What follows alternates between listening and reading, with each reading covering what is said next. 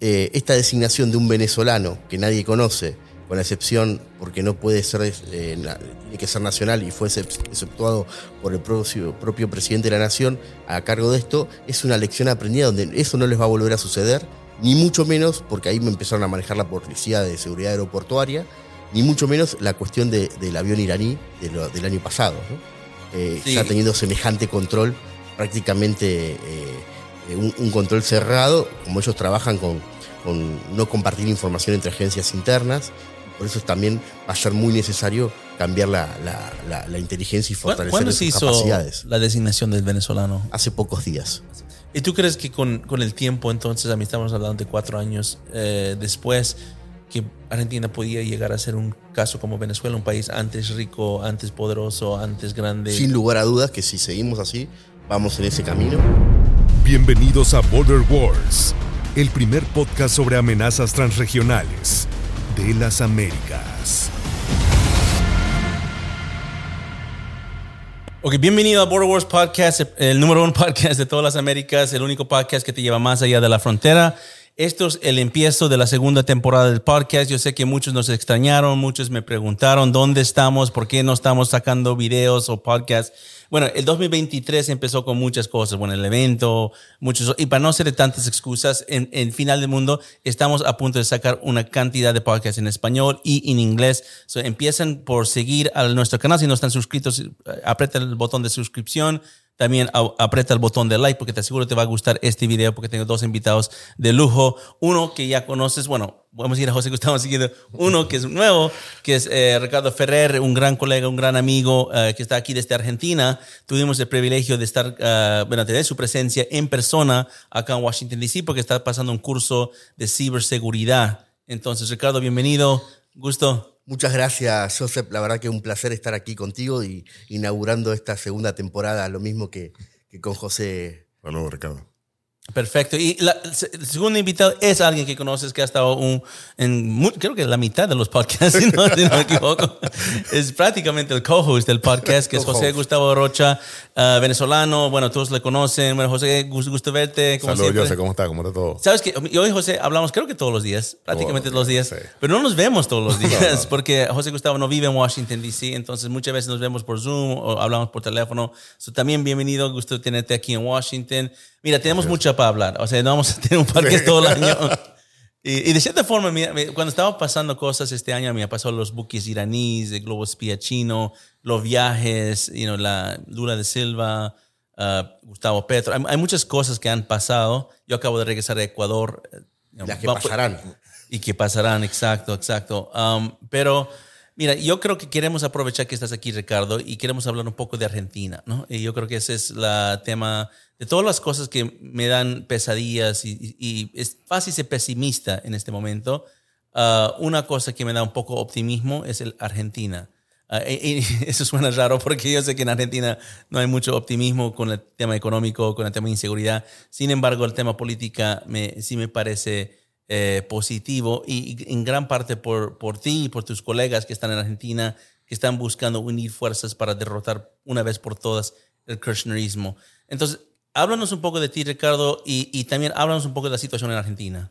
Muy bien. Bueno, mi caso particular comenzó mi compromiso y mi trabajo en procura de los valores de la libertad hace muchos años atrás, cuando ya siendo estudiante universitario, del cual era dirigente y militante estudiantil, tuve la oportunidad de pelearme con el entonces embajador de los Estados Unidos acerca de la, de la, invasión que, a Irak y fue cuando me empecé a ver las cosas de otra manera porque mm. me invitó, me brindó mucha información y por esas cuestiones del destino terminé en Medio Oriente, mm.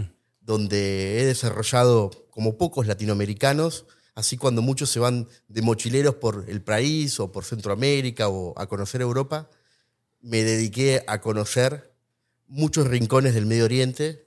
Conozco varios países, particularmente el conflicto palestino-israelí. ¿En qué, años más o menos esto fue? Y entre el, año 2005 y el año 2014 hice unos 23 viajes y he podido conocer desde Irak, las conferencias sobre la situación de los... En plena guerra, o sea, que Irak es. estaba en guerra en ese Sí, momento, sí. sí, Y tú fuiste a Irak, Estuve en Bagdad, en Bagdad. Ok. en una zona eh, sin, sin problemas. He, he conocido a, a la esposa, una argentina del entonces enviado de las Naciones Unidas, que era un brasileño, que era el alto comisionado de derechos humanos, eh, que falleció después de un atentado, lamentablemente. Y mm, de esa manera es que siempre estuve comprometido y fueron eh, como los diferentes puntos que uno en la vida va uniendo, a- estudiando de derecho, ciencias políticas, el desarrollo de, los, de las organizaciones, cómo se manejan en el Medio Oriente sus vínculos y tentáculos globales, y en particular con América Latina, lo que me llevó a, a participar en el Ministerio de Seguridad Pero antes, ¿cuándo te diste cuenta que había esta vinculación fuerte entre Medio Oriente y América Latina? y, eh, enseguida. Primero porque vengo de un país donde se produjeron los dos atentados más grandes en América Latina, como el de la Embajada de Israel y la AMIA, que, que generaron eh, desde, desde Hezbollah y tuvo bueno, eh, facilitación desde el propio país. Y nunca se han investigado, pero si bien están impunes, sabemos quiénes son los responsables. Y bueno, y nos estabas contando, entonces entraste después, años después, eh, a tu servicio público en el Ministerio de Seguridad y ahí es donde nos conocimos. Así es. Nos conocimos porque, eh, bueno, para que sepan, Ricardo estaba en Washington por otro curso ah, sobre lucha contra crimen organizado. Yo di una charla en este curso, un- una, una cátedra sobre Hezbollah particularmente. Y, y me acuerdo lo que me dijo Ricardo, y no sé si te acuerdas, pero me dijiste, tú estabas un poco, porque has escuchado varias charlas, entre comillas, sobre Medio Oriente, sobre Hezbollah, de, entre comillas, expertos, entonces no estabas esperando mucho, digamos, y, y, y te diste cuenta que yo sabía más de lo normal. Y Ricardo, sinceramente, me hacía preguntas muy precisas en esta charla para saber o para ver si, si yo sabía lo que estaba hablando. Y yo también me di cuenta que este señor conoce más de lo que yo me acostumbro a dando charlas sobre Hezbollah en cursos so- con latinoamericanos. recuerdo perfectamente esa ida y vuelta que tenía de, de rehenes al resto de los alumnos, pero Sí. que, que en rigor no, no era para probarte, sino que sabías tanto que me gustaba hacerte preguntas y tenía miedo que te vayas y, y fue justo eh, paralelo a, a que un, un evento que quizás Argentina pocas veces eh, tiene reconocimientos y que justamente a causa de, de- de las falencias presupuestarias tuvo que eh, desarrollar un despliegue eh, como en el Medio Oriente, en, tanto en Siria como en Beirut, en el Líbano y en Jordania, del cual estuve a cargo y que fue el primer y único despliegue de- interagencial de la República Argentina con motivo del, Plan Humanitario Siria para facilitar el traslado de, los, de las víctimas de- del conflicto sirio. Hay que usar bien las palabras, porque Sí, si hablamos claro, guerra, claro, sí, no es contra entidades. ¿Y, y son designados refugiados en Argentina? En la Argentina son, son designados refugiados y beneficiarios del, eh, del, plan humanitario Siria, pero una vez que solamente acceden cuando el cónsul, bajo su responsabilidad civil, firma, pero para eso, desde el Ministerio de Seguridad que liderábamos el despliegue terrestre, teníamos que generar un lugar en pleno, lugar, en pleno país dominado por Hezbollah, un enemigo de la Argentina, eh, que había perpetrado los dos atentados de la AMIA y la Embajada de Israel.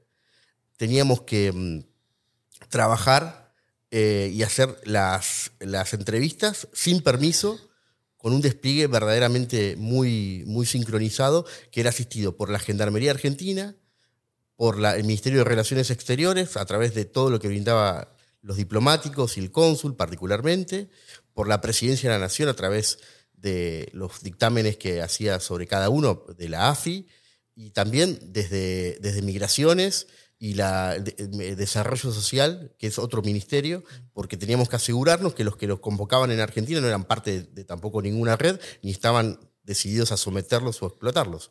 Pero particularmente lo más importante era que esas personas no tengan deudas con la justicia, ni, sean parte del crimen organizado transnacional, y muchísimo menos parte de una red terrorista que nos podría eh, vulnerar nuestra seguridad nacional. Eso salió muy bien. Eh, otros países lo tercerizaban en, las Naciones Unidas o, la, o en ACNUR o la Organización Internacional de las Migraciones. Argentina no tenía ese dinero para hacerlo ni los recursos, de modo que tomamos la decisión de hacerlo. La ministra Bullrich me dio la oportunidad de conducir ese proceso y verdaderamente fue muy exitoso en las tres etapas que, que ha tenido. Y creo que ha sido un hito porque es un despliegue interagencial de, de, de la Argentina en el exterior, con colaboración directa con Alemania, con Canadá, Francia y los Estados Unidos que nos brindaron la, el dispositivo Bitmap de seguridad informa de biométrica, Biométrica, sí. y que está conectado a las bases de, mm, del Departamento de Estado, del Departamento de Justicia y de Homeland Security, y también con las Naciones Unidas a través de la OIM y ACNUR eh, para consultar sus bases. Qué bueno. Así que fue un trabajo verdaderamente muy importante del cual me siento orgulloso. Y me acuerdo, sí, el, plan, eh, plan- eh, el, el programa sobre Siria fue, fue muy exitoso. Y Yo las creo- preguntas que te hacía era porque vos conocías los poblados y yo dije, ¿cómo puede ser que conoce tanto los pueblos? Y yo tuve que estudiar uno por uno para evitar Sinceramente. cada uno de los traslados que hacíamos de los aspirantes a esta visa eh, y cambiarlos de auto para que lleguen al lugar donde hacíamos las entrevistas. No, la Y- audiencia y va bueno, a y la pensar que yo, que yo conozco Siria muy bien. No, yo no he viajado a La Siria. tenía bien estudiada. por No, no, eh, los, em- los investigadores que me han colaborado con esto nos han, me han ayudado a conocer Siria. Yo, yo, yo no conozco Siria personalmente, pero oh, oh, quiero tocar una cosa más que hiciste durante, bueno, varias cosas que hicimos, pero que tú hiciste particularmente. Me acuerdo que nos comunicamos el G20, porque G20 era en Buenos Aires durante el mandato del presidente Macri y a cargo de la seguridad fue la ministra Patricia Bullrich y tú como ah, director de eh, investigaciones criminales en el ministerio tienes una tarea muy fuerte durante... ¿Qué, tal fue la experiencia de G20 en Buenos Aires? Bueno, fue verdaderamente la síntesis de todas las capacidades que se lograron en la gestión ministerial de la, actual presidenta del PRO y candidata presidencial de Argentina, entonces ministra. Patricia 2019, Bullrich. ¿no? Estamos hablando del año 2018. 18. Noviembre del 2018, donde nos has colaborado inclusive con cursos Sí, sí. a diferentes eh, entidades gubernamentales. Y mm, lo que ahí se, traba- se trabajó y salió muy bien fue mm, no solo eh, el trabajo que, que uno ve como el final de esos tres días de cumbre, fueron un año entero porque había reuniones de alto nivel en diferentes lugares de la Argentina y teníamos que chequear no solamente los, los, los centros de, de donde iban a, quedarse, eh, que no tengan problemas en las reuniones bilaterales entre ellos, pero por sobre todas las cosas la cooperación internacional para, para evitar que tengan eh, inconvenientes. Por ejemplo, comitivas de países eh, árabes eh, sufrieron la fuga de algunos de sus miembros y teníamos miedo que hayan sido secuestrados, pero finalmente eran desertores o que no, se querían quedar.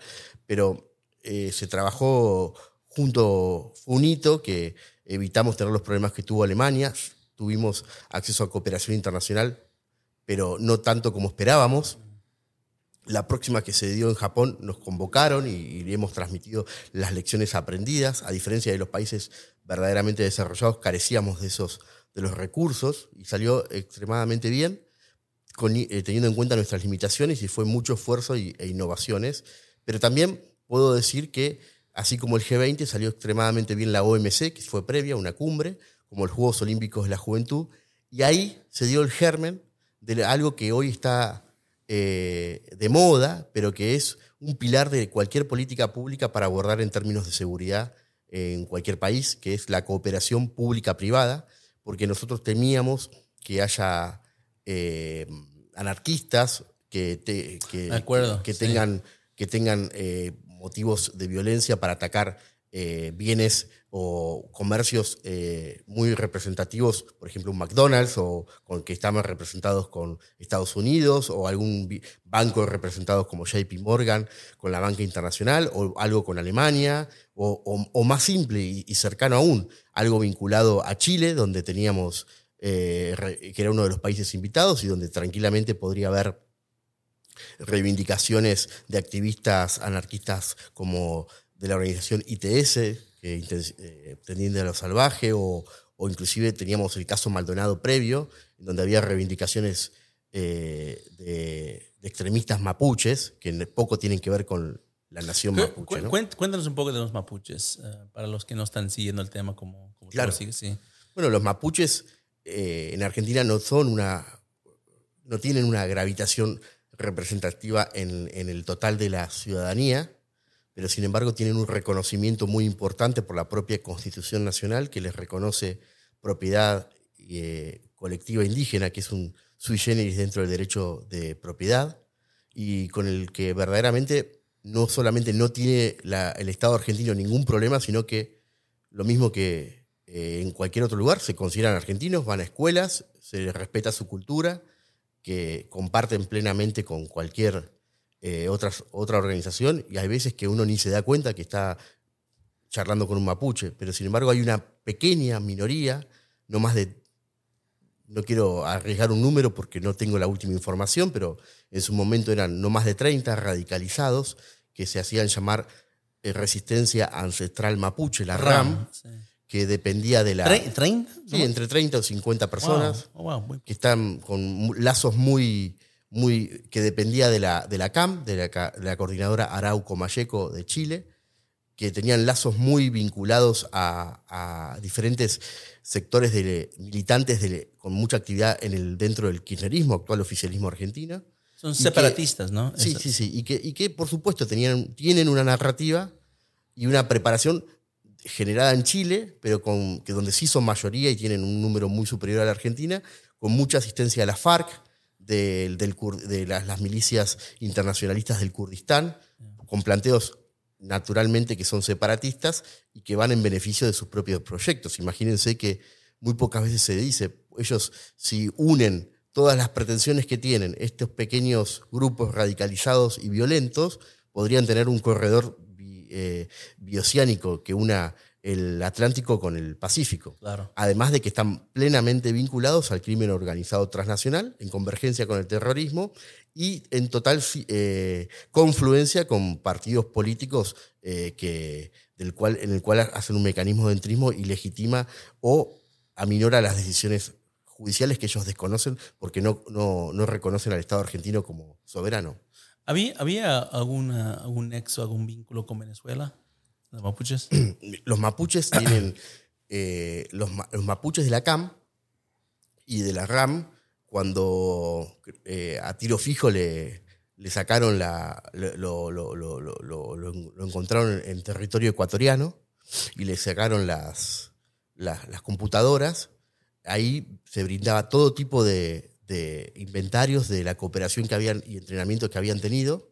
Este es de Raúl Reyes. Raúl Raúl Reyes. Reyes, de la sí, FARC. De 2008, la angostura. el- Exacto. Y ahí, es, eh, lo digo esto porque es evidente, porque después puedo dar otros ejemplos, por ejemplo, de reuniones que tenían en Uruguay, eh, eh, junto con ex tupamaros radicalizados, donde desde luego que el régimen eh, del- de, de Chávez participaba, colaboraba y, y financiaba. Lo mismo que, que el Foro de Sao Paulo brinda una cobertura en narrativa mediática y, y- cuando hay cualquier problema, en pocas horas ya, ya tienden y montan una, una, una cadena internacional de respuesta y propaganda. Bueno, y, y con eso, eh, déjame ir a José Gustavo, porque la historia de Venezuela y Argentina es una historia conocida, pero no, no tal vez a la profundidad. O sea, yo me acuerdo que todas las investigaciones que hicimos sobre, sobre Argentina, siempre aparecía Venezuela, cuando estamos hablando de la triangulación con Irán, o estamos hablando de las relaciones entre defensa, que muchos, si me acuerdo bien, muchas de la fabricación de municiones antes de eh, que grupos externos empezaron a, a- exportar a Venezuela, Argentina creo que lo exportaba. Ah, háblanos de esta relación estrecha, empezando con Hugo Chávez ah, con, Argentina. Yo se permite primero para la audiencia lo que está comentando Ricardo con respecto a todo lo que se hacía en ese momento en inteligencias para verificar la identidad de las personas. Fíjate todo lo que todas las agencias que tenían que estar allí, todos los países involucrados para, para verificar las bases de datos. Precisamente allí, para evitar eso, y el mismo Siria, se realizan los pasaportes de sombra. Claro, sí.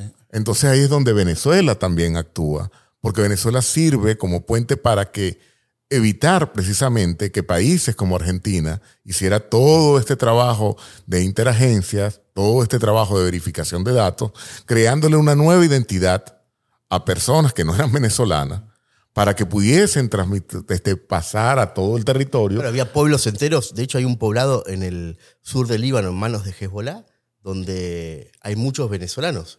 Y había máquinas en el consulado, era un negocio muy frecuente y conocido, porque para el, para el, libanés medio eh, es, es- se sienten que viven en una cárcel, porque les cuesta, no pueden ir a Israel, y un país en guerra como Siria tampoco. Entonces buscan la salida y la solución de tener otra nacionalidad, puesto que la libanesa tiene limitaciones, y eso es una- un paso a la libertad. Pero además, en este caso era un negocio, porque sustituían y generaban y creaban una nueva identidad, hasta con registros de nacimiento en Venezuela, bueno, todos los negocios de Tarek, el Isami, ¿no? Precisamente, entonces ahí está un nexo que muchas veces en Venezuela uno lo tiene que ver como algo aislado, que como un simple negocio entre la corrupción, que indudablemente existe, pero entre un grupo venezolano con, con el Medio Oriente, pero esto tiene unas ramificaciones mucho más amplias que Venezuela. Y, y- y- y- y eso lo demuestra todo lo que hizo Argentina y todo lo que hizo Venezuela para evitar lo que ustedes estaban haciendo.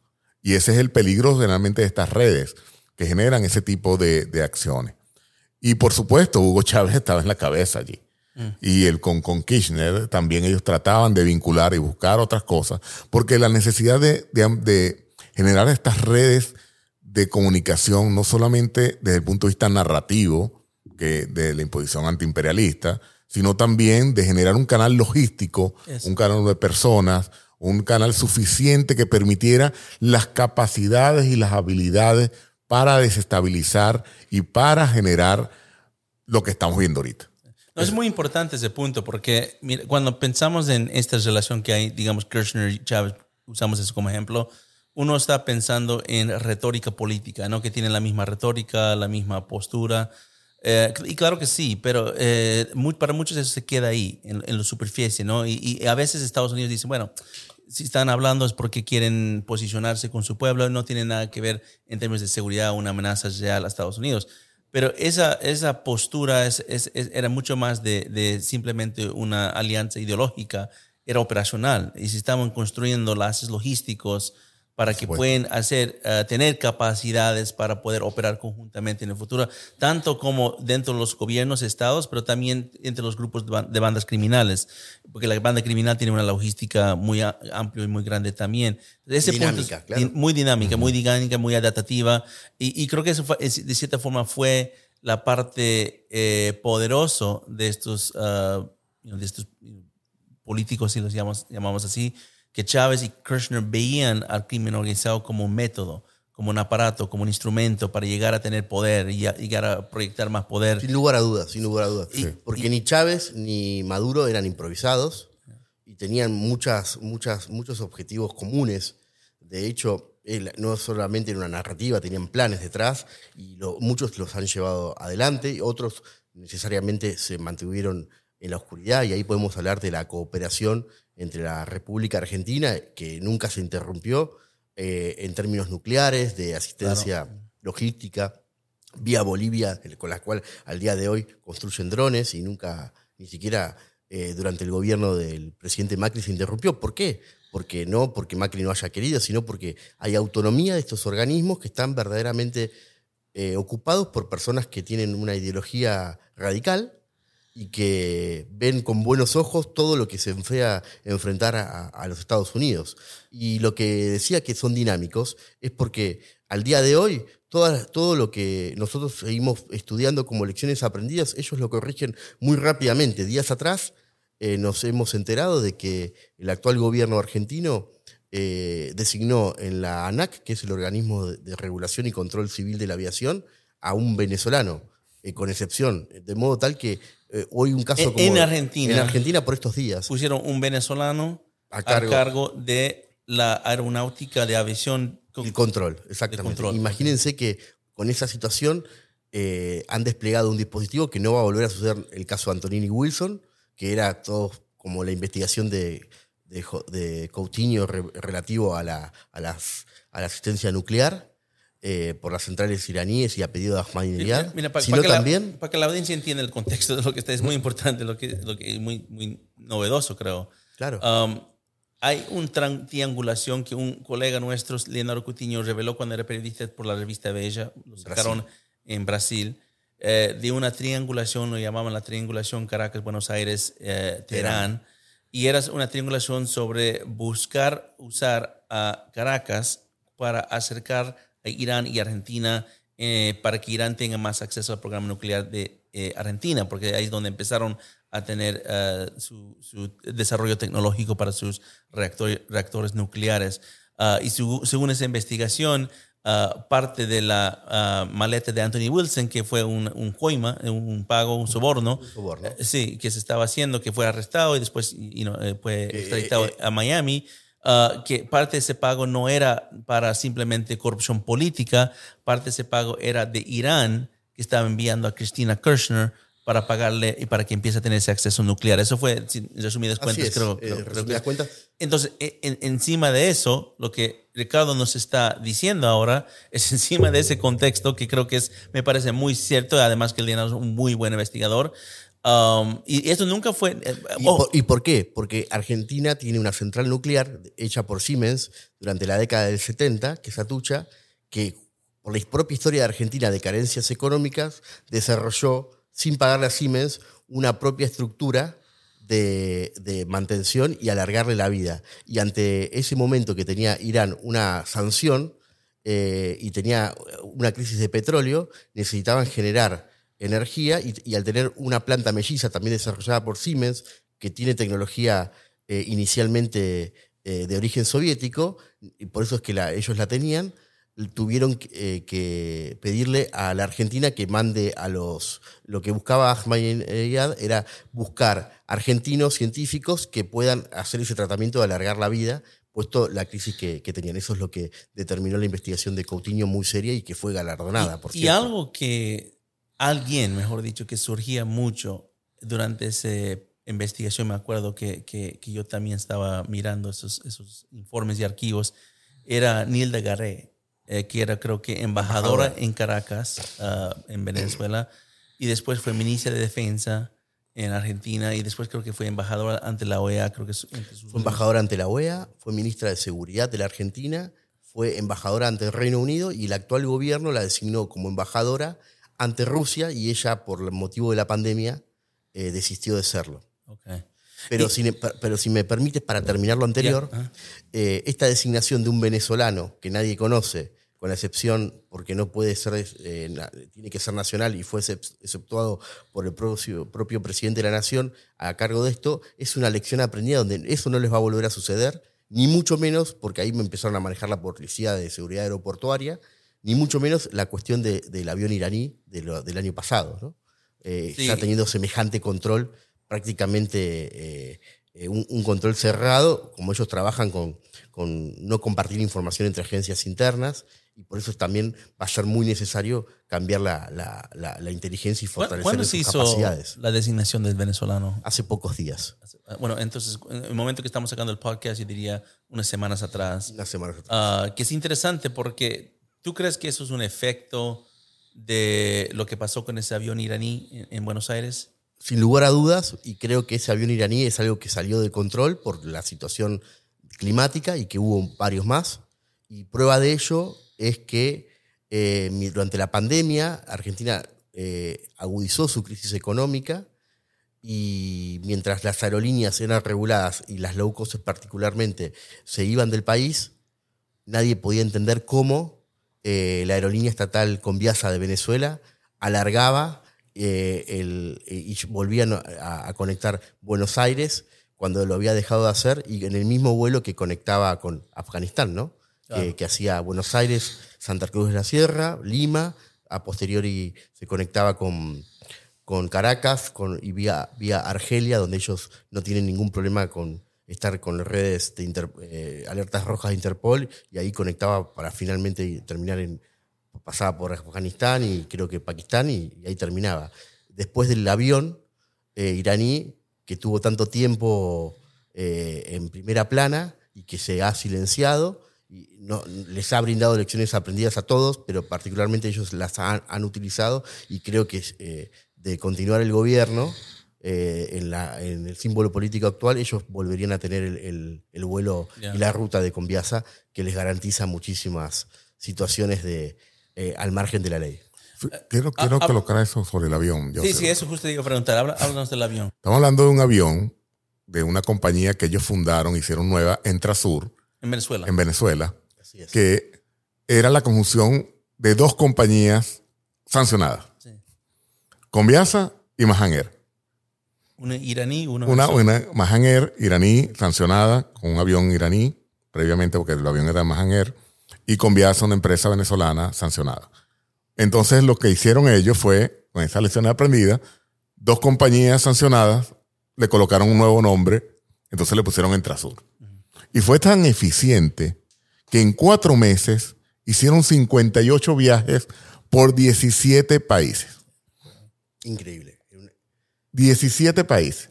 Indudablemente, cuando tú ves la- los países quiénes son, Myanmar, viajó a Myanmar, viajó a Guinea Ecuatorial, Argentina, Bolivia, México. México. México. Entonces, ahí Surinam. Surinam. Y el caso de Surinam es interesante porque ellos vuelan primero a Surinam antes de ir a Argentina. Sí, Surinam fue como, como fuera de ruta, digamos, ¿no? Eso fue como iban y, y regresaban a Caracas. ¿no? Que de paso, ellos lo utilizaron como su narrativa posteriormente para liberar el avión diciendo que ellos estaban haciendo una acción humanitaria. De Sí, por sí. sí. de- La, na- la narrativa era que el avión prestaba asistencia humanitaria cuando en Venezuela no se podía atender ni a los Totalmente. se morían todos. Y, y lo más, y no, no es cómico ni chistoso, sino tragicómico, es que la narrativa era basada en unas caricaturas. Es decir, la propaganda eran unas caricaturas donde se ha- hacían todo una narrativa ficticia, por supuesto, pero como no era realidad, entonces lo colocaron, fue una caricatura donde hacían que estaban una, una caricatura entregándole bienes y servicios a la gente de, de Surinam.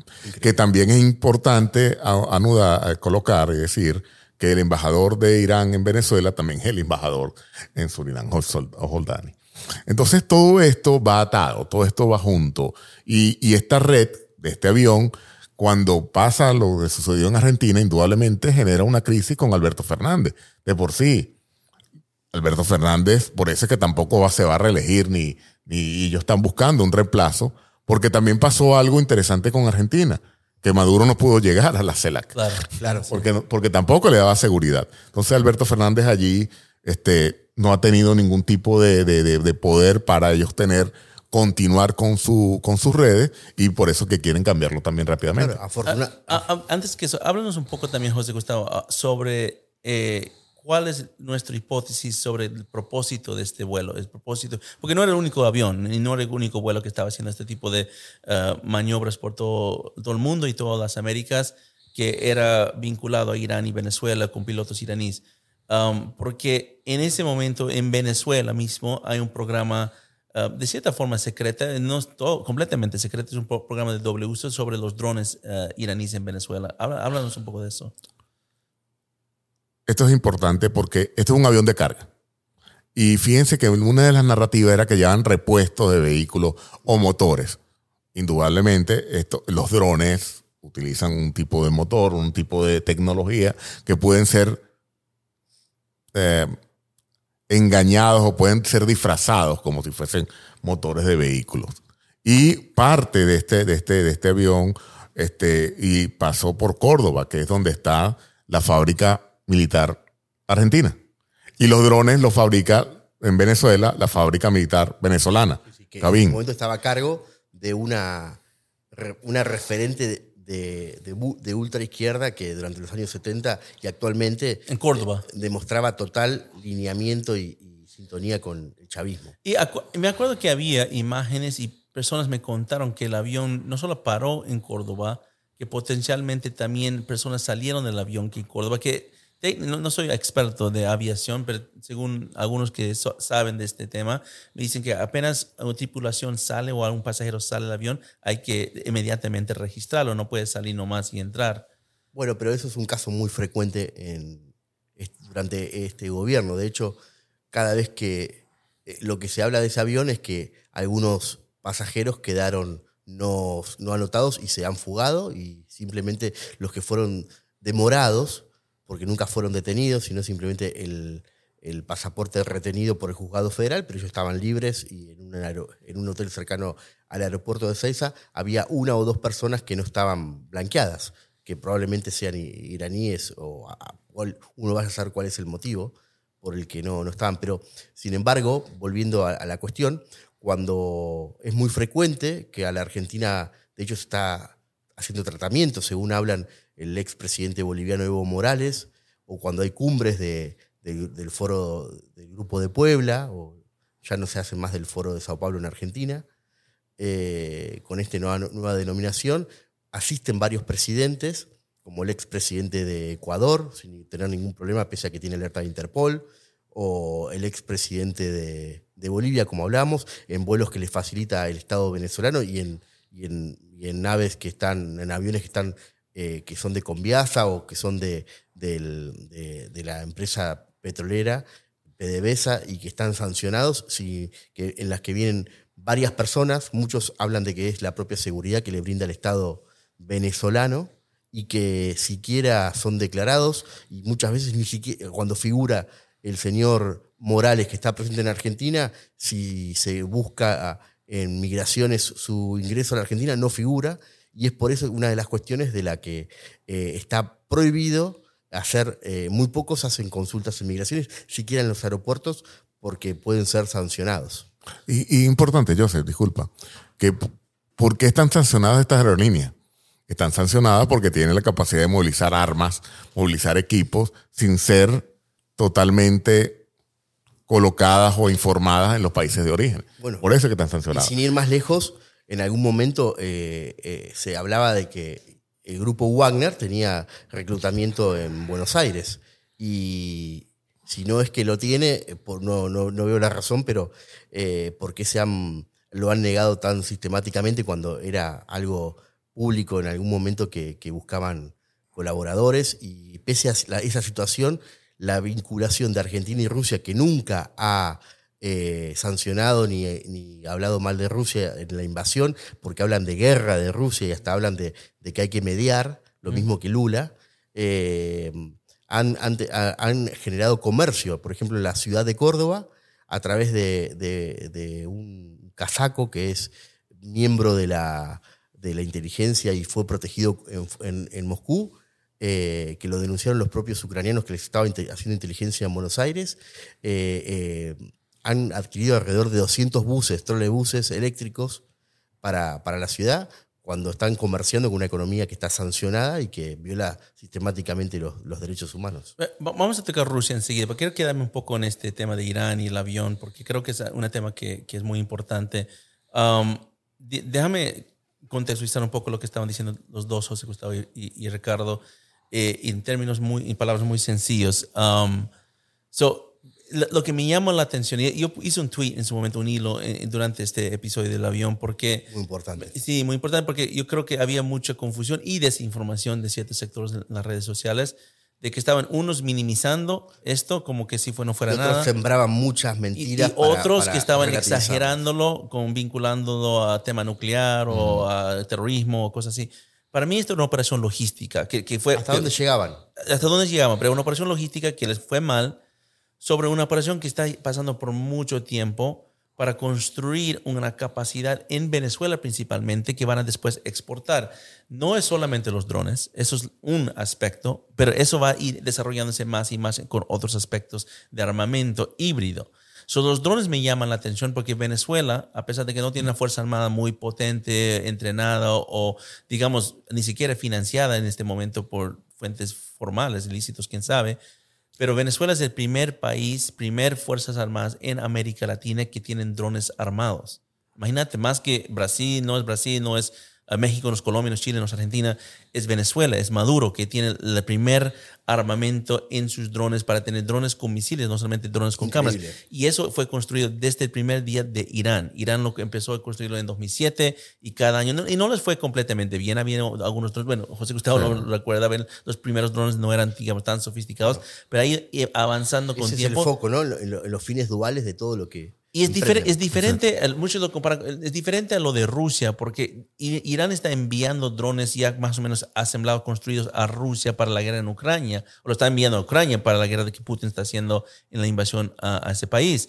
Pero eso no, este es un distinto, porque esto es un programa que lo están construyendo desde piso para arriba, para que para el mundo se suena y suele hacer drones venezolanas, pero cuando entras a la tecnología, a la- los instructores, la, la guía, la capacitación, en algunos casos los pilotos, es todo iraní. So, Irán está usando a Venezuela como proxy para instalar este programa. Este avión, este vuelo Intrasur, Yankee Victor 3531, era solamente un avión que estaba haciendo justo lo que José Gustavo estaba diciendo, un vuelo logístico, porque cuando tienes ese nivel de sanción, hasta buscar un tornillo es difícil, porque tienes que buscar por todo lado porque todos te están ah, prohibiendo sus ingresos.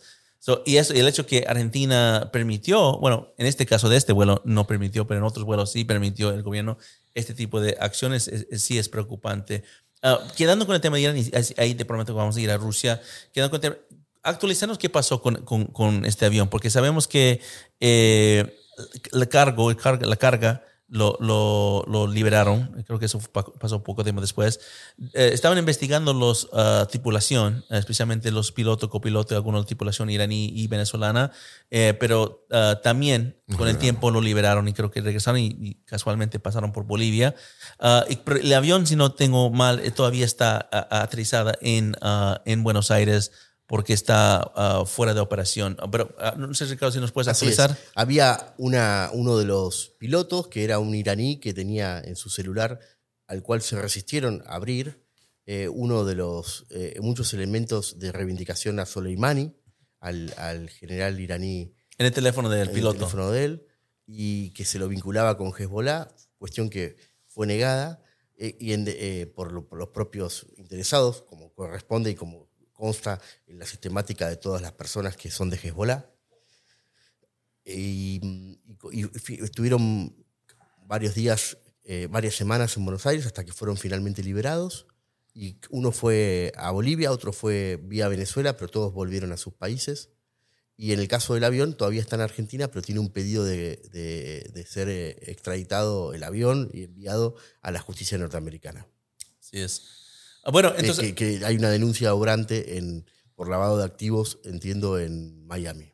y, y lo que tengo entendido, um, y esto parece ser un poco el tema de Irán, pero lo que tengo entendido, Maduro está muy enojado por este avión, ¿no? Y creo que hizo una demanda contra Alberto Fernández mismo. Tot- Exactamente, y, y- y ese es el problema también que hay ahorita con Argentina y las relaciones de Venezuela con Argentina, Bueno, y, y que ellos desean fervientemente que Massa o otros esté El no asunto, el- el asunto claramente ahí radica en que Alberto Fernández tiene una presidencia muy débil, sin autoridad, y a diferencia de como en el momento en que Cristina Fernández era o Néstor Kirchner, que eran presidentes y ejercían el poder, eh, esta vez en la República Argentina, y podemos hablar más adelante, es la oposición que llegó al poder eh, como alternativa a- al presidente Macri, pero perdió con el 42% de los votos, se mantuvo unida y hay un contrapoder en la, la República Argentina y los jueces se animan a actuar porque tienen un, eh, un respaldo en el que saben que no van a ser desplazados como en otro momento o como quisiera el oficialismo. Y de modo tal que el oficialismo habla que la justicia es, es, un, es parte de la oposición, pero sin embargo están, son jueces in- in- independientes y es que actuaron de esta manera y, Alberto Fernández no puede garantizar el deseo de Cristina que es que este, estos aviones y estos permanezcan en total impunidad. Bien. Um, cambiamos a Rusia y, y voy a empezar con José Gustavo, porque tú has trabajado mucho Rusia en América Latina, Rusia también en Venezuela. Um, empezarnos a darnos un poco la- la- un buen contexto de la importancia que Rusia tiene para América Latina. Eh, puedes usar el contexto de, de Venezuela y Argentina y, y después, Ricardo, hablamos un poco. Hay unas preguntas muy particulares que tengo sobre Rusia en, en tu país. Bueno, lo primero es que las relaciones de Venezuela y Rusia son de mucho, de mucha data atrás. Muchas personas piensan que la relación de Rusia con Venezuela viene de Maduro, ¿no? O son muy cercanas. Pero inicialmente, indudablemente por el tema petrolero, energético, Rusia, a pesar de que no ser de la OPEP, siempre ha estado involucrada en, es un gran productor de petróleo. El tema militar. Eh, eh, cuando Chávez, después del, del golpe de Estado en el 2012, sale del poder, regresa, él asume que Estados Unidos es su gran enemigo y por supuesto trata y busca un nuevo aliado desde el punto de vista militar y ese aliado es Rusia. De por sí, más de 11 mil millones de dólares en armamento dice algo, no, no. Muchos hablan de, indudablemente, que si chatarra, armamento chatarra, que si estos aviones se caen. Pero más allá del armamento, que es sumamente importante, es todo lo que conlleva Sí, los tenerla. técnicos, los Los- asesores, la logística, los técnicos, la doctrina. Sobre todo la doctrina venezolana cambió totalmente. Y de por Era ser- gringa, ¿no? Exactamente, era, era, era americana, exactamente, era gringa. Este, donde muchos, duda, hasta Padrino López, pues, este, estudió en los Estados Unidos. Eh, E- Eso es un punto muy importante porque en tu generación, cuando tú estabas en el ejército de Venezuela, venían a Estados Unidos para entrenar sobre, no solamente sobre eh, estrategia, pero también para entrenar sobre logística, sobre cómo operar los, los manuales y todo esto. Pero ahora, ¿dónde están estudiando? estudian en Rusia, China e Irán. Y eso, eso es un gran cambio. Eso es un, es un cambio total. Y, y- y muchas personas tratan de deslegitimarlo, no, porque es, es otra visión de la guerra. Es decir, la guerra no es la que, no la que nos vende Hollywood o la que se ve, o, lo- o muchos quieren romantizarla o verla nada más como un conflicto entre eh, en cantidad de armamento versus cantidad de otro armamento. Indudablemente, la guerra actual, en los dominios actuales, no solamente está en la narrativa y en el cyber, sino también está en la simetría que existe, porque de nuevo, y lo que creo lo que lo hemos comentado en otras oportunidades, nadie en el mundo se va a atrever a enfrentarse a los Estados Unidos de manera convencional. Exacto. Nadie, Sus sanos juicios, ¿no? en su sano juicio. Pero hay muchas maneras no convencionales que hacen daño. Y lo hemos, y eso es parte de nuestra investigación. Hemos hablado de la migración como arma de guerra, hemos hablado de las drogas como arma de guerra. Las redes sociales. Las redes, la, la narrativa es como arma de guerra, como generar desmoralización, este conflicto, polarización en, la- en, la- en las regiones, de movimientos sociales que son totalmente no espontáneos, sino que son financiados muchas veces, que son amplificados, generando disconfort en, la- en las personas. Muy claro, muy claro. Y, y lo otro es esa unión que yo creo que es donde ahorita es, es lo terrible y para mí es donde hay que poner mucha atención, es la unión entre lo legítimo de los gobiernos más lo criminal. Y criminal apoyado por estas redes transnacionales y re- regionales. Que al final es donde Rusia, y aquí voy en el punto de Rusia, tiene una gran preponderancia en Venezuela. Porque Rusia es la que es capaz de darle la capacidad logística a Venezuela para unir lo militar convencional con lo criminal, con su doctrina de guerra híbrida. Donde te une organismos como, por ejemplo, lo vimos en, en, en- en- el 2021 en Apure y lo, y lo vimos posteriormente en el 2022 también, donde el ELN con las Fuerzas Armadas venezolanas, con inteligencia rusa y a través de, de- de- de- de capacidades, no solamente en radares, en, en cyber, sino también con drones, es capaz de integrar lo convencional con lo no convencional. Yo me atrevo a afirmar que no existe en América Latina una infraestructura crítica a la que la conjunción que has hecho en el centro entre Irán, China y, y Rusia no tengan acceso en, en toda América Latina en todos los Ah, no, países. ah, no, sí, esa es la. Muchas veces me, me hacen la pregunta, Joseph, ¿dónde Irán y Rusia y China está presente en América Latina?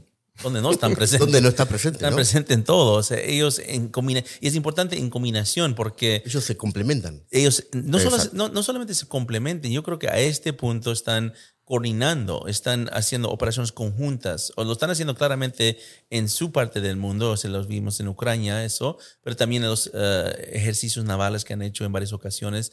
Pero yo creo que están empezando en el desinformación para empezar, coordinando narrativas conjuntas, usando habilidades cibernéticas para poder complementar y amplificar sus narrativas falsas.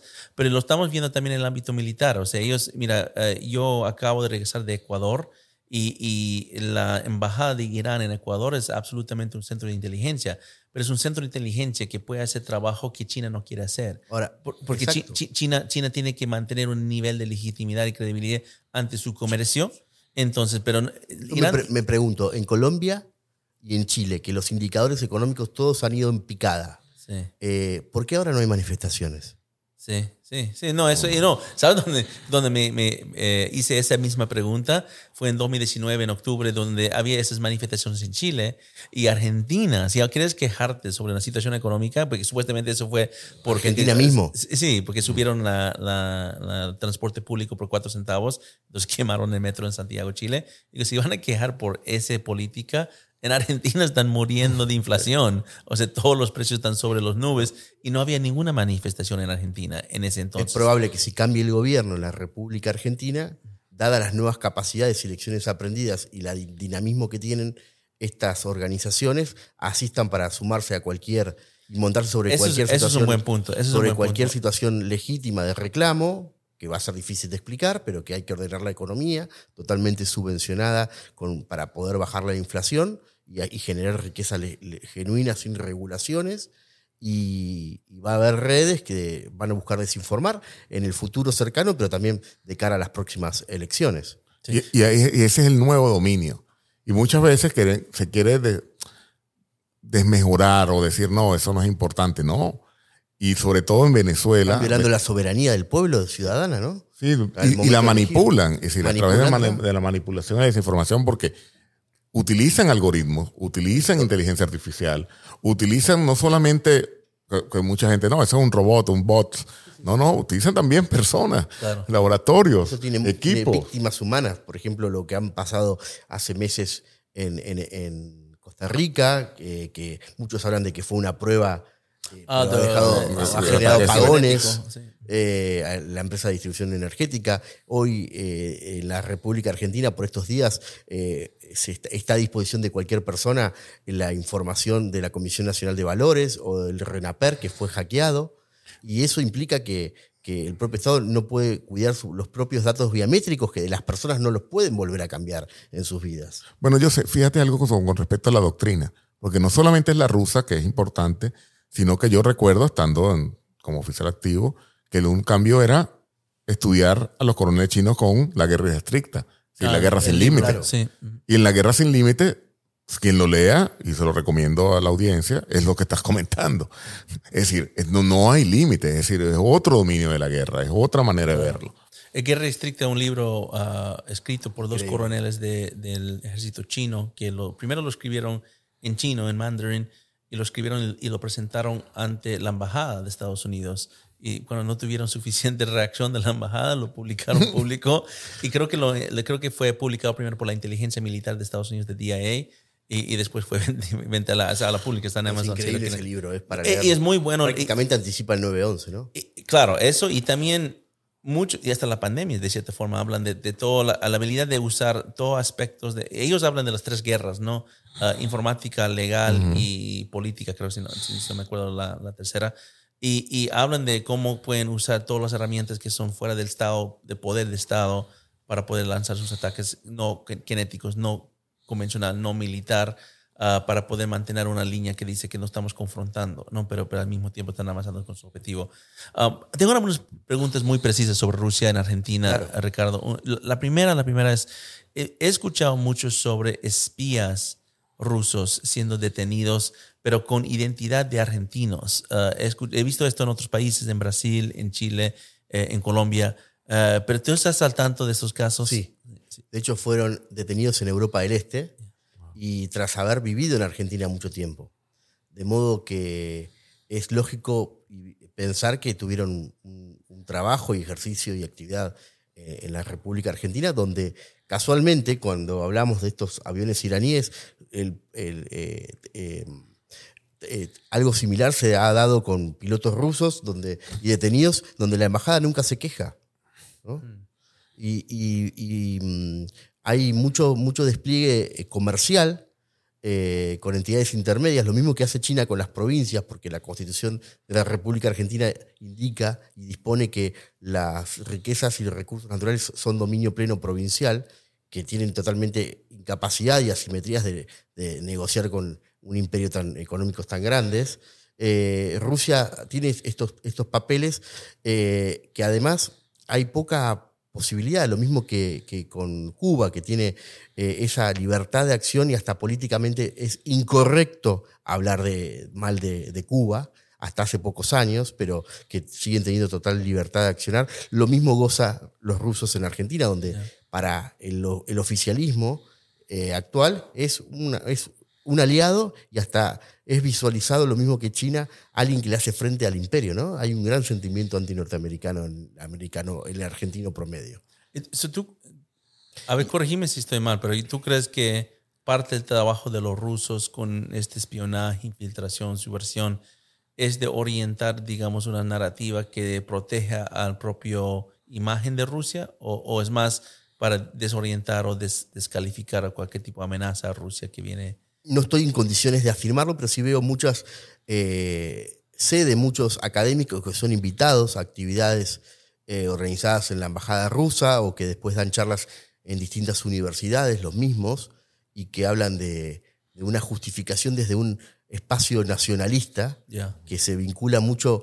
Es, lo que tienen estos, estos, estos polos es que así como con la izquierda tienen comunicaciones y, e identificaciones ideológicas, también lo tienen con la ultraderecha, ¿no? Sí, sí. y eso, eso es importante porque cuando la invasión a Ucrania pasó, y respectiva a tu opinión sobre la guerra de Ucrania, si crees que Estados Unidos está haciendo mucho, está haciendo poco, o crees que se debe involucrar más, y respectiva a eso, nadie creo que puede hablar de que eso no fue una violación horrendo. Concreta. concreta la soberanía de, de, un territorio. O sea, completamente. Y, puedes decir que, bueno, Estados Unidos hizo con eso con Irak. Bueno, Pero los resultados están a la vista. Sí, exacto.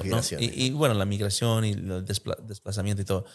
Pero lo que me quedé sorprendido, no, no, voy a corregir eso porque no estaba sorprendido sinceramente, pero lo que me quedó, digamos, muy apenado es de que había muchas voces de la derecha en América Latina defendiendo a Putin, diciendo que Putin está en la razón, que esto está defendiendo su... Y recuerda que dos días antes o cuatro de, la primera invasión que estaba pronosticada por muchos eh, que veíamos los, los, movimientos de tropas que no eran una simple amenaza, por lo menos hubiese sido eh, importante no decirlo, el presidente argentino viajó a Rusia y le ofreció ser la puerta de ingreso a la América Latina. Ofrecimiento que, nunca fue eh, eh, contravenido y que continúa a la actualidad. Claro, y no lo fue, Ricardo, porque la puerta es Venezuela. y no el segundo. Es la segunda puerta. Dos puertas tiene. Pero fíjate tú que lo he escrito en un artículo que me publicaron en Infobae, que tuve la gentileza, el centro tuvo la gentileza de, publicarlo también. Eh, es muy común en Argentina, algo que sucedía antes eh, con Miami y otros países, de que madres rusas tengan, den a luz a sus hijos en la, en la República Argentina y muchas se quedan y otros se van, pero hay un descontrol migratorio en el que adquieren la ciudadanía argentina y no solamente a través de lograr que los hijos lo tengan, los padres la adquieren. Y por supuesto que si hablamos de fines duales, esto eh, en el, en el, lo mismo que con las migraciones masivas, de 10.000 madres que hubo por año, y con que muy pocos tengan esa posibilidad eh, de lograr ser espías eh, hasta sin, siquiera pedirle favores al Estado, ya están generando una vulnerabilidad a la seguridad hemisférica, ¿no? Totalmente. Mira, voy a cambiar a China. Quiero tocar China un poco antes que entramos en, en para cerrar el bloque sobre, sobre Argentina con las elecciones que, que van a venir muy pronto en tu país. Pero China, China para mí, bueno, parte de esta alianza, esta fuerza multipolar, China tiene, es el único realmente de los tres que creo que tiene un nivel de credibilidad en su comercio que tiene que proteger si ellos quieren mantener esa fuerza económica que Rusia es todo corto plazo. Y Rusia es transaccional con sus armas y su energía y todo. Irán no vende o compra casi nada en América Latina, entonces todo su versión, inteligencia.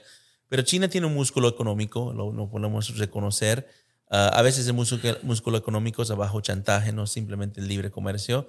Pero, Ricardo, háblanos, porque hay esta palabra que alguien una vez me contó, esta Argentina, de hablar porque la nivel de deuda que tiene, creo que solamente Venezuela lo supera. Sí. Ah, creo que Ecuador en su momento, pero creo que han reducido esa deuda drásticamente, pero tiene una deuda grande con todos, Argentina pero incluso con China. Y China tiene una presencia muy fuerte, no solamente en el ámbito económico, pero también en el ámbito estratégico y hasta militar con esta estación de satélite que tienen en Neuquén. Claro. Sí, háblanos un poco de la presencia china y cómo esto conjuga con lo que estamos hablando de La presencia china en Argentina eh, tuvo un comienzo, lo mismo que en el resto de América Latina, eh, eh, a comienzo de los 2000, y hasta convertirse al día de la fecha en el principal socio comercial por momentos muy mínimos, eh, superados por Brasil, pero que tiene proyección de superar al propio Brasil, que es la economía más importante de la región y que es nuestro, nuestro país vecino. Lamentablemente, eh, China ha accedido a la infraestructura crítica, no, solamente tiene la concesión de ferrocarriles y puertos, lo que hace un jugador vital en la logística y, distribución de alimentos y la producción de lo que Argentina vive, que es la, la producción agro, la exportación de granos, sino también tiene en, en, sectores como la defensa y la seguridad eh, unos aportes muy importantes que lo, la hacen. eh, Argentina eh, participó y quiso recuperar las Malvinas durante la última dictadura militar en una guerra que les costó mucho más que vidas a, la Argentina y a la actualidad está impedida de- de tener eh, equipamiento militar. Sin embargo logró durante el gobierno del presidente Macri adquirir aviones eh, y, equipamiento con, la aprobación del Congreso y, lobby a favor a Inglaterra del Congreso norteamericano durante el presidente, la presidencia de Trump. Y el actual candidato a vicepresidente de la Nación, de Massa, y jefe de gabinete de ministros y ex, embajado- ex em, jefe de inteligencia y ministro de defensa, el 9 de julio de 2020, en plena pandemia, anunció que unilateralmente Argentina no compraría esos aviones, que hoy los está ofreciendo China, y vemos cómo hay una sistemática que toca desde los sectores blandos hasta los más fuertes del kirchnerismo, en el que ven a China como un aliado directo, no como un jugador que se aprovecha de las debilidades con gran sentido de oportunidad. Y así como hay swaps, eh, que mientras el Fondo Monetario pide eh, eh, elementos de posibilidad de pago para reconvertir la economía, China no los pregunta, lo mismo que ha hecho en Venezuela, los brinda, total después se, se hace de, de- su pago quedándose con, con las explotaciones que tienen en el norte argentino, que van a todos los partidos políticos. Por ejemplo, Jujuy ha cambiado su economía y tiene explotaciones de litio en el triángulo de litio que tiene Argentina con, con Salta, con Jujuy y, y Santiago del Estero, donde es una, una provincia donde hay una convergencia de, de- de- lo peor del crimen organizado transnacional, con presencia del PCC y hasta eh, de iraníes, pero también con una, un gobierno local tan autoritario que tiene mecanismos eh, de empresas israelíes locales eh, privadas eh, a, a nivel local de, de- de un, de un autorismo, un autoritarismo y una inteligencia plena que los propios patrulleros tienen el, El, el gobernador gobernador. sí, de, Santiago Estero. Santiago del Estero. Pero bueno, si vamos y nos, nos centramos en China, la base china en la Patagonia, en la Bajada del Agrio, no es la única, sino que hay, dos hay tres observatorios más, uno que está en Santa Cruz, eh, que no son tan conocidas, no tienen tanta prensa, y hay dos más en San Juan. Yeah. Uno que es un observatorio astronómico y hay otro observatorio San Juan más. es en el sur, ¿no? San Juan es en el norte, es O San Juan es en el norte. eh, casi en la zona de Cuyo, cercana a Chile, donde también hay mucha minería eh, de la Barrick Gold y también So, están en San Juan, dos, y el otro observatorio está dónde? en Santa Cruz, la provincia de los ok. También está al norte, ¿no? No, Santa Cruz está al sur. Me estoy está cerca, confundiendo. no, no, te confundes con Santa Cruz de la Yeah. Sierra de Bolivia, Sí, sí, sí. Santa Cruz está al sur, la Patagonia. San Juan está al norte y después la otra está en Neuquén, en Patagonia. Pero bueno, a, a todo esto eh, también hay gran presencia de la mafia china en, en Argentina, con, eh, pero también hay, eh, hay, hay, el- los gobiernos ven oportunidades económicas, por ejemplo en la ciudad de Buenos Aires, el precandidato presidente Larreta invita a los chinos por WeChat a que, a que, a que auspicien pagando prensa y publicidades para que los estudiantes chinos vengan a Buenos Aires y se les brinde cursos de español, lo cual es una buena oportunidad, pero también, eh, también para, para, para la mafia y para enchufar gente Sí. es otra gran oportunidad. Y, mm, y, su- y sucede también que hay negocios y cooptaciones de élites. eh, por ejemplo, es, es muy difícil encontrar en un medio de, masivo argentino que se hable de estos temas y, e inmediatamente se ven publicidades de, de automóviles chinos que prácticamente no tienen ventas, pero aunque tengan una gran financiación. Y, y uno puede llegar a pensar de que hay eh, captación de élites no solamente en la política y el empresariado, sino también hasta en el periodismo y la academia. Ah, sí, yo sí lo creo. Um, José, de- háblanos ta- también, porque la gran mito sobre China, la- lo que ha ayudado que China se expande tanto en el ámbito de político, económico, es este, este conciencia pública que se levantó en América Latina, que China es solamente comercial, que solo quiere comercio.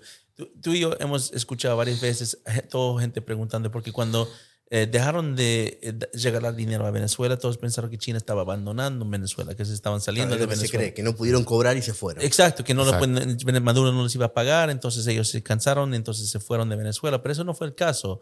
Ah, China no se ha ido de Venezuela, China sí ha dejado de poner dinero, créditos a, a- a Venezuela, pero no eso no tal vez es parte solamente de un componente de un, un- un- un estrategia mayor que estaban llevando. Háblanos un poco de, de- de China, no solo en Venezuela, pero en la región eh, y también cómo superan la parte comercial.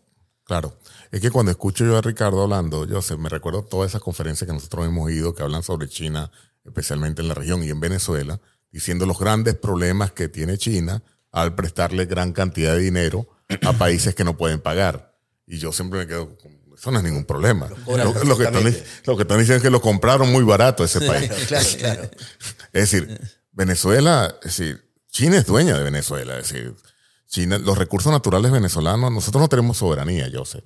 Ahí está totalmente China, Rusia, Irán, pero China, mayoritariamente todos los recursos naturales que Venezuela produce prácticamente van a China. Si China manda y dice qué es lo que quiere, cuándo lo quiere y cómo lo quiere.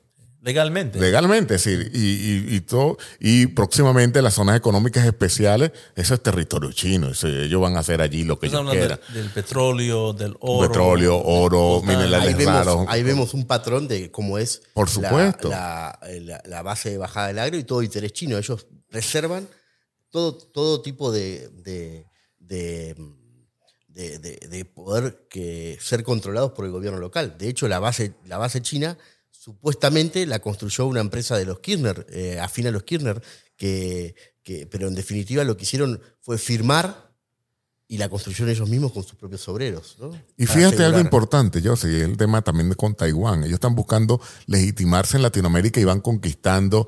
Ya son más pocos países en Latinoamérica que apoyan a Taiwán. Y ellos tienen claro cuál es su política hacia Taiwán. Y, y Venezuela es un voto más y un voto que va a convencer a otros países. Y, y en términos de política y geopolítica, Venezuela es importante para China. Es decir, va, va más allá de lo comercial y, lo antes económico. de la estación en Neuquén y los otros que acabas de mencionar, Ricardo, eh, siempre había la estación en- Totalmente. en, en, Guárico. En Guárico, en la, en la, Creo que es en la base primera. militar. Guárico. El Exactamente. Yo creo que hay que prestar mucha atención en lo que viene, que tienen las, las vinculaciones y la gimnasia de haber trabajado con las redes de Odebrecht y la presidenta, la expresidenta de Brasil, Dilma Rousseff, está presidiendo el banco de los BRICS. Que a uno le llama la atención que Nicaragua o que Honduras quieran incorporarse, porque tienen otras bancas mucho más económicas y posibles como el BID, la CAF o el propio Banco de Centroamérica, en el caso de Argentina. Eh, y, y cuál es el negocio? Simplemente es buscar otras fuentes alternativas para, para generar este tipo de, de compromisos a los países locales con redes para hasta financiar las políticas de los, de los, de los políticos que, que sean afines. Y hasta en términos de control social, porque China también le presta un aparato de control social Claro. a Venezuela a través de el carnet de la patria, que es totalmente interesado por China. También la seguridad. Fíjate, Joseph, en Venezuela se entrenan oficiales chinos. Sí. en, en operaciones especiales. Pero ¿por qué en Venezuela? Dirán, bueno, porque en Venezuela le permite conocer, no solamente es la parte militar, sino la zona de operaciones, y tú lo sabes muy bien, fuiste militar, el lenguaje, aprender también a hablar español. Entonces, eso hace que ellos tengan esas capacidades y puedan colocarse, infiltrarse en cualquier lugar, porque sí, bien, bien, bien dicho, ellos dicen, no, nosotros no hemos hecho ninguna agresión, claro, como, como ejército popular chino, pero ellos tienen también varias firmas de, así como está el grupo Wagner, él también, ellos también tienen firmas de seguridad militar que tienen, cumplen con esa dualidad, porque eso es lo que les presta a ellos seguridad en África. Y ese modelo en África lo van a trasladar a Latinoamérica. Djibouti. En caso el día de mañana China atacara a Taiwán, ya tiene todas las redes listas para molestar a los Estados Unidos en, en su patio trasero o, o- o eje de influencia, ¿no? Que no se mete a defender Taiwán. Exacto. Ese- Exactamente, y tiene votos en la, en la Organización de Naciones Unidas, tiene, vas a tener un bloque que está en, esto- en, en América reclamando a los Estados Chile Unidos. quiere votar en contra y de repente todo su servicio de, de provisión de electricidad, que está en manos chinas, Sí. Cae. Sí, sí, sí. No, es, eso, es, eso es muy claro. De cierta forma cayeron. Entonces no, no es una deuda de que no, China, uh, qué, qué- qué tontos son los chinos que están dándole dinero a un país que no puede pagar. No, qué hábiles son que están comprando un país muy a un Claro, precio no. muy, muy, muy barato. Ent- entraron, quitaron la soberanía de varios países, Venezuela absolutamente, yo diría también Nicaragua, Cuba y Bolivia también, Ah, y están a punto de cobrar para los otros países lo mismo. Um, pero mira, tengo dos cosas más eh, sobre China. Um, uno es, y esto es muy relevante para, para tu país, para Argentina, es los pescaderos chinos, ¿no? lo que se llama en inglés IUU fishing, eh, Irregular Underreported and Regulated Fishing que son pescaderos que se conoce como un aparato de crimen organizado en el, en el mar, en, en- en las aguas, pero que también se conoce como parte de las milicias marítimas del ejército chino. O sea, China también usa, como tú dijiste, el gru- grupo Wagner como vinculación ok. con eh, Rusia, con el A Estado estos- a estos ruso. pesqueros. Estos pesqueros son conocidos como también parte de una milicia entrenada, formada Así por, es. por, por, por, eh, las Fuerzas Armadas chinas. Y eso está en, en cerca, ¿no? O sea, Sin lugar a dudas, en el en- Atlántico Sur están poniendo en riesgo no solamente la, el litoral ma- eh, marítimo de la República Argentina, sino están poniendo en juego a la humanidad, porque eso, es, eso representa, junto con el krill y los moluscos, eh, gran parte de las calorías que puede eh, consumir eh, en momentos de crisis o de inundaciones como alternativa a la, la humanidad entera. Y ellos los están de, así como buscan materias primas en América Latina, también hacen una depresión ambiental que hoy día, por la corrupción y por el poco control y capacidades argentinas, pero también con la vista gorda, eh, no estamos advirtiendo, aunque muchos lo, lo dicen, eh, pero con voz muy, muy, muy tamizada y que no salen en los medios, las consecuencias mediatas que va a tener. Mm. En su momento, eh, hace muchos años atrás, el presidente Menem, como descubrió que había una corriente de krill que pasaba por Malvinas, se, se pudo sentar a dialogar y consensuar sobre soberanía y lograr que los argentinos vuelvan a las Malvinas. Lamentablemente eh, sigue siendo un reclamo soberano, porque dijo, yo voy a, voy, voy a licitar toda esa zona donde pasa el krill y de lo que ustedes viven. Bueno, hoy los chinos ponen en alta mar un barco al lado del otro, son barcos factorías que están instalados durante meses, donde también hay sospechas, como dices tú, vinculadas al trato de personas, al crimen organizado transnacional, porque eh, Argentina poco puede hacer cuando ingresan a su territorio, a, a- la plataforma territorial, pero si están cerca de, de la, de la plataforma, pero por afuera, es imposible hacerles algo. Y están. Eh, es innegable porque los puede, se los puede visualizar por cualquier tecnología de seguimiento de fuente abierta. Sí. Mi, mi hipótesis sobre los, los pescaderos chinos es ah, vincul- la vinculación con el ejército chino. Es de que están haciendo lo mismo que hemos hablado, lo mismo que estos estados criminalizados han hecho con el crimen organizado en el terreno, de usar el crimen organizado para poder presionar las fronteras, para de- debilitar las fronteras, para poder ag- agotar la capacidad de la seguridad fronteriza. Bueno, Colombia, Venezuela es un gran ejemplo de esto. Ah, pero eh, los pescaderos permiten hacer esto en el mar, en las fronteras Es, marítimas. es importante advertir también cuáles son los puertos cercanos que los asisten, ¿no? Sí, sí, Muchas sí, veces son los propios argentinos, sí, sí. No, pero eh, ¿no? lo que estoy diciendo es, porque no ven la amenaza. eh, si tengo um, entendido, los, los, ah, los pescaderos chinos están por la mía 201, creo Exacto, que es la milla cer- 200. cerca de las Malvinas. Y eso es una zona de disputa, ¿no? Es una zona de disputa. Y, y me llama la atención eso porque eh, en cualquier momento que se dispute lo quieren calentar, eh, pueden nublar un poco la, la parte que está en bajo presión política con estos pescaderos. Eh, ojo, cuando, eh, esto es otro tema, pero igual con lo mismo, cuando este buques de, de militares iraníes llegaron a Brasil eh, a, a principios de este año, ah, tengo entendido que cuando tenían que eh, esperar para que tengan el permiso para entrar al puerto de Río de Janeiro, se quedaron justo ahí. Se quedaron justo por los pescaderos chinos para poder orbitar y, y maniobrar en esas Claro, aguas. van a ser con la, la- la seguridad y certeza que iban a ser asistidos. Exacto, exacto. Pero sin, sin embargo, eh, se ha generado tratativas el gobierno argentino anterior para tener cooperación de seguridad y, y que haya un agregado chino sentado en la Marina advirtiendo cuando había un control y nunca se suscribió ese convenio. Ok. U- u- Última pregunta de China y de ahí sí queremos entrar en hablar sobre el escenario electoral en, en Argentina. Um, y es esto, mira, aquí en Estados Unidos, aquí en Washington en particular, se está hablando mucho de un conflicto con China. No un conflicto que estamos buscando, no un conflicto que Estados Unidos quiere, pero parece más y más claro que China va a avanzar con su agresión contra Taiwán, va a seguir apoyando a Irán y, Rusia y las agresiones que ellos están haciendo y también todo lo que hemos hablado en América Latina con Venezuela, Maduro y con, con, con, bueno, el crimen organizado y todo esto.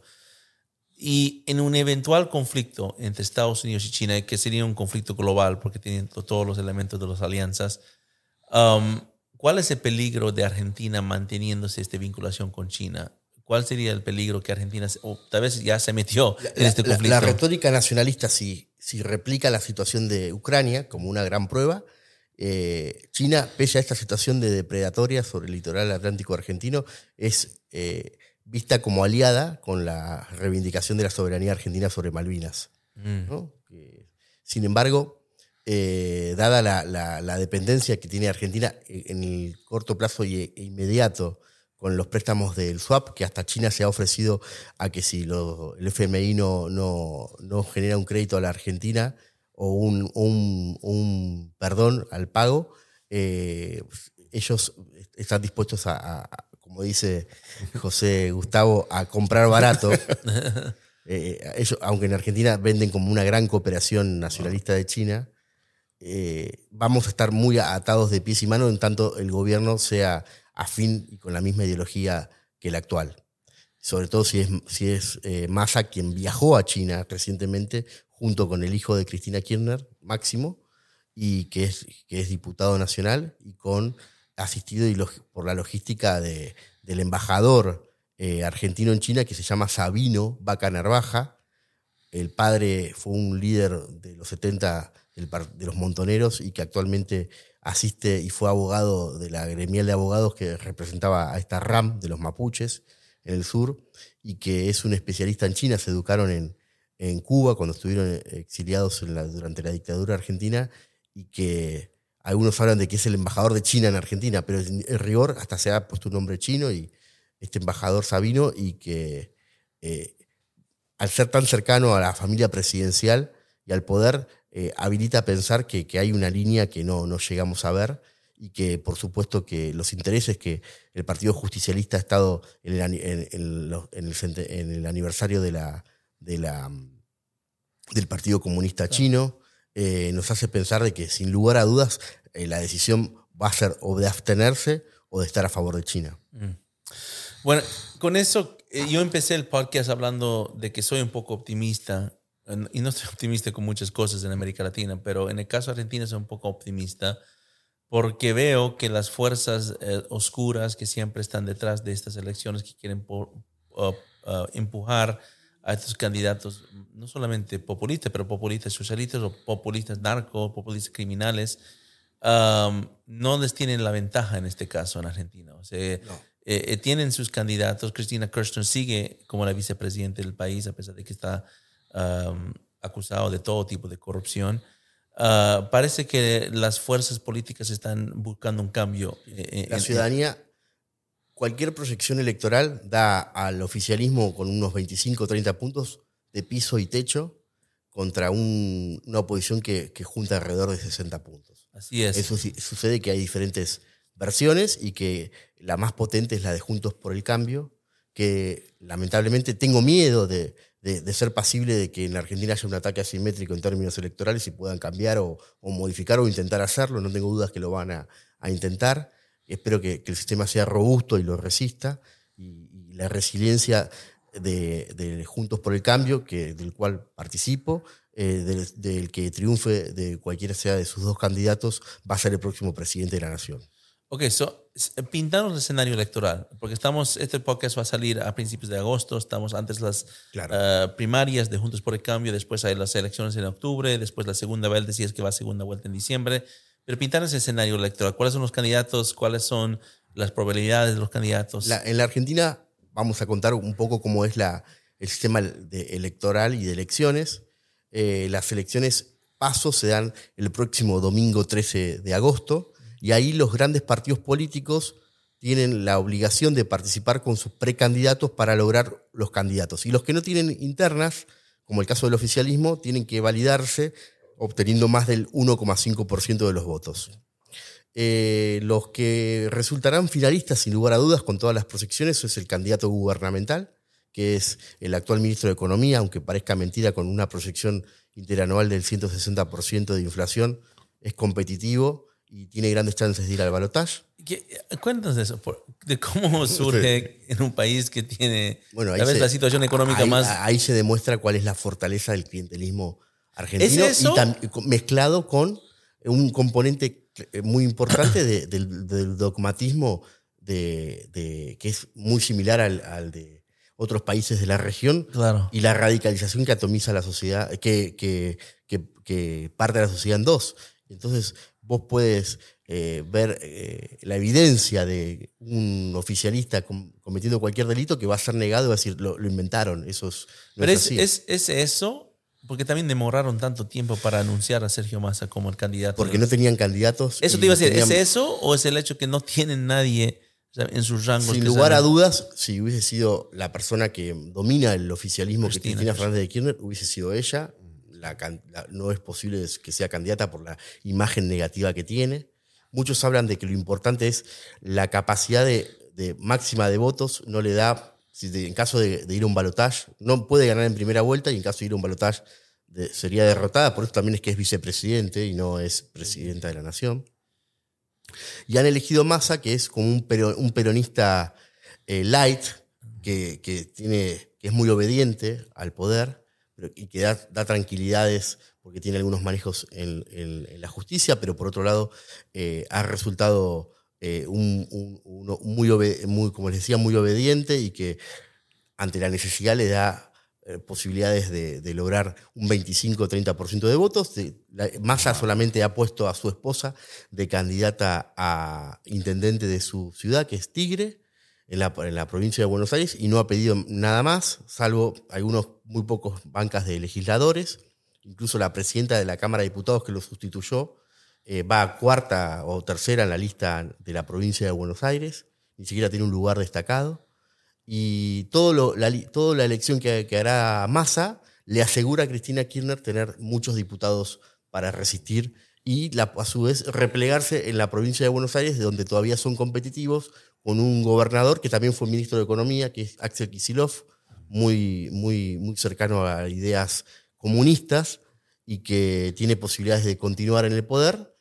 Yo creo que no, porque la elección va a ser presidencial y no, no, no, no, y se va, no tiene posibilidades, pero ellos creen que es así. Y en el caso de, de replegarse sobre un territorio, lo harán sobre el de la provincia de Buenos Aires, con un gobierno propio, ¿Y con qué- bancas a nivel nacional para condicionar al próximo gobierno ¿Qué, nacional. qué significa, digamos, en el escenario de que hay una victoria por Sergio Massa, un presidente Sergio Massa? ¿Qué significa para Argentina esto? Para la Argentina significa una continuidad de, un presidente sin ninguna propuesta ni cambios, que como único plan ha logrado eh, refinanciar algunas deudas y obtener más endeudamiento de China a través del swap, que inicialmente era un dinero intangible para no, tocar y garantizar el comercio bilateral y que se empezó a utilizar para, para pagar inclusive hasta cuotas y deudas a otros a tenedores de bonos argentinos.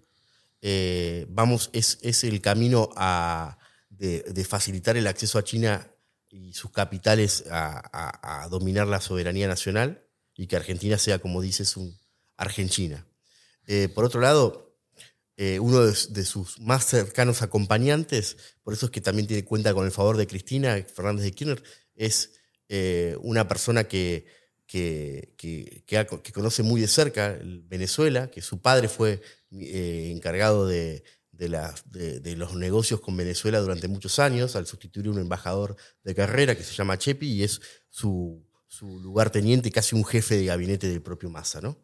¿Era Eh, de- embajador de Argentina en Venezuela? es, eh, es el hijo, el hijo. el hijo, que Wow. el padre está retirado, aparentemente. De modo tal que de esta manera ven cómo, cómo, eh, no hay ningún cambio, sino una continuidad a través de una persona que, que- que es, es electoralmente más presentable. ¿Y tú crees que con, con el tiempo, entonces, a mí estamos hablando de cuatro años eh, después, que Argentina podía llegar a ser un caso como Venezuela, un país antes rico, antes poderoso, antes grande? Sin lugar a dudas que si seguimos así, vamos en ese camino. La inflación no, no va, el Banco Central no es independiente y, emite todo, todo permanentemente, lo, lo, cual la va a acelerar. Ahora está artificialmente sostenido para llegar a las elecciones, gracias a China, a estos fondos que, que han liberado. Eh, en Argentina se está sustituyendo el dólar como moneda comercial por el, por el yuan, con lo cual es parte de este ataque al dólar internacional y la economía. Y mm, afortunadamente lo que no le veo es posibilidades de éxito, salvo que hagan algún. Claro, claro, sí, sí, es, poco probable. Y después por el lado de la, de la oposición actual, empezamos, antes que vamos por junto por cambio, empezamos con Javier Milei, Bien. porque es un candidato que es fuera de, digamos, los ah, partidos tradicionales. Creo que tiene un nuevo partido que se llama Avanza Libertad. Uh, háblanos de él, porque él surgió un momento muy alto en las encuestas, está, creo que está bajando, vamos a ver cómo está. Eso, eso, eso así se habla de que está bajando las encuestas, pero también tiene, hay que ver hasta cuándo, cuánto puede bajar. Todos compartimos en que el momento de mejor votación va a ser en las PASO y que después, al definirse los candidatos de la oposición, eh, todo aquel que es opositor va a tener mejor posibilidades. Ahora, eh, volviendo a la cuestión de Milei. Milei es un, economista argentino que ha tenido mucha capacidad de comunicación con ideas muy claras del liberalismo, que durante muchos años era cancelado por lo políticamente correcto en nuestro país. Yendo a los medios de comunicación se transformó en un, en un, en un, referente de estas ideas para muchos jóvenes que veían en la frustración de, de la burocracia, las regulaciones, eh, eh, a un referente que, hablaba por ellos, por los emprendedores particularmente, y ha tenido su primera presentación en la ciudad de Buenos Aires para ser candidato a diputado nacional y obtuvo el 17% de los votos en el año 2021.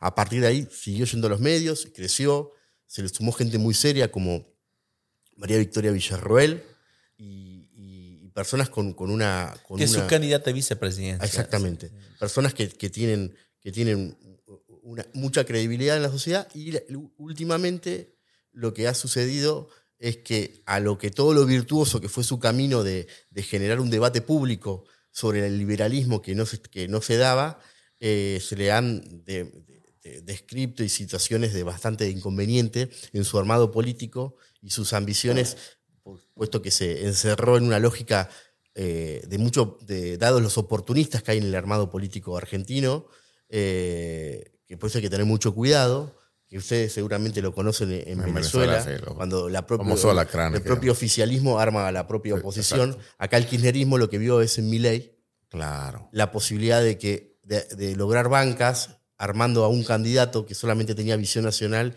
y muy poco desarrollo territorial, de, y a su vez de meter bancas, quitarle, quitarle votos a Juntos por el Cambio la ciudadanía se va dando cuenta de esa situación. Hubo denuncias de mucha corrupción en el armado, que pedían plata para, para estar en las listas, que fueron desmetidas, pero en, definitiva eh, muchas desinteligencias y, con otras cuestiones que, que, Milei eh, no han sido felices declaraciones en los medios, en donde se registra una, declinación en su, en su pico, que fue de casi 28 puntos de intención de votos a unos 20 actuales que puede ser menos o, sostenerse, veremos en las próximas pasos.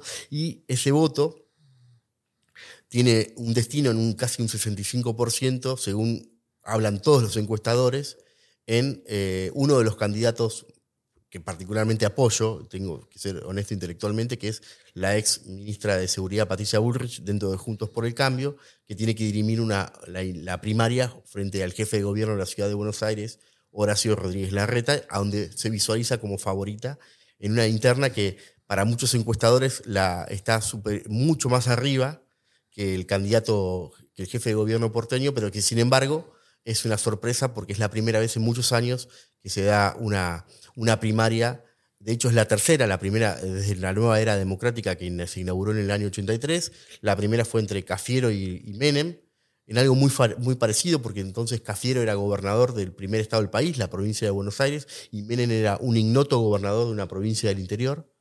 O sea que el aparato no, no, no hizo posible el triunfo, y algo parecido se daría ahora, a diferencia de lo que fue la interna del 99 entre De la Rúa y Fernández Mejide, donde el aparato ganó, en el que las encuestas dicen que Patricia está mucho más arriba que Rodríguez Larreta, porque eh, que tiene quizás él eh, se lo visualiza con cierto aparato de los intendentes de la provincia de Claro. Buenos Aires y el interior, que quisiera saber si están así, porque la que mide verdaderamente en las encuestas con una nitidez de cambio profundo, que el argentino veía inclusive con un voto bronca frente a Milei, que había que ver si se sostenía y lo llevaban este domingo a- al cuarto oscuro, porque una cosa es decir como renegado y con, y con bronca por un trámite que salió mal, yo lo voy a votar a Milei, y otra cosa es después tirar el voto a un voto bronca, cuando se puede votar el cambio real Claro. con capacidad de gobierno que Milei verdaderamente carecía, lo que no implica que sus, que sus diputados apoyen, eh, llegado el caso, lo- los, a, la, a la propia Patricia Bullrich en el Congreso, porque tiene candidatos a legisladores,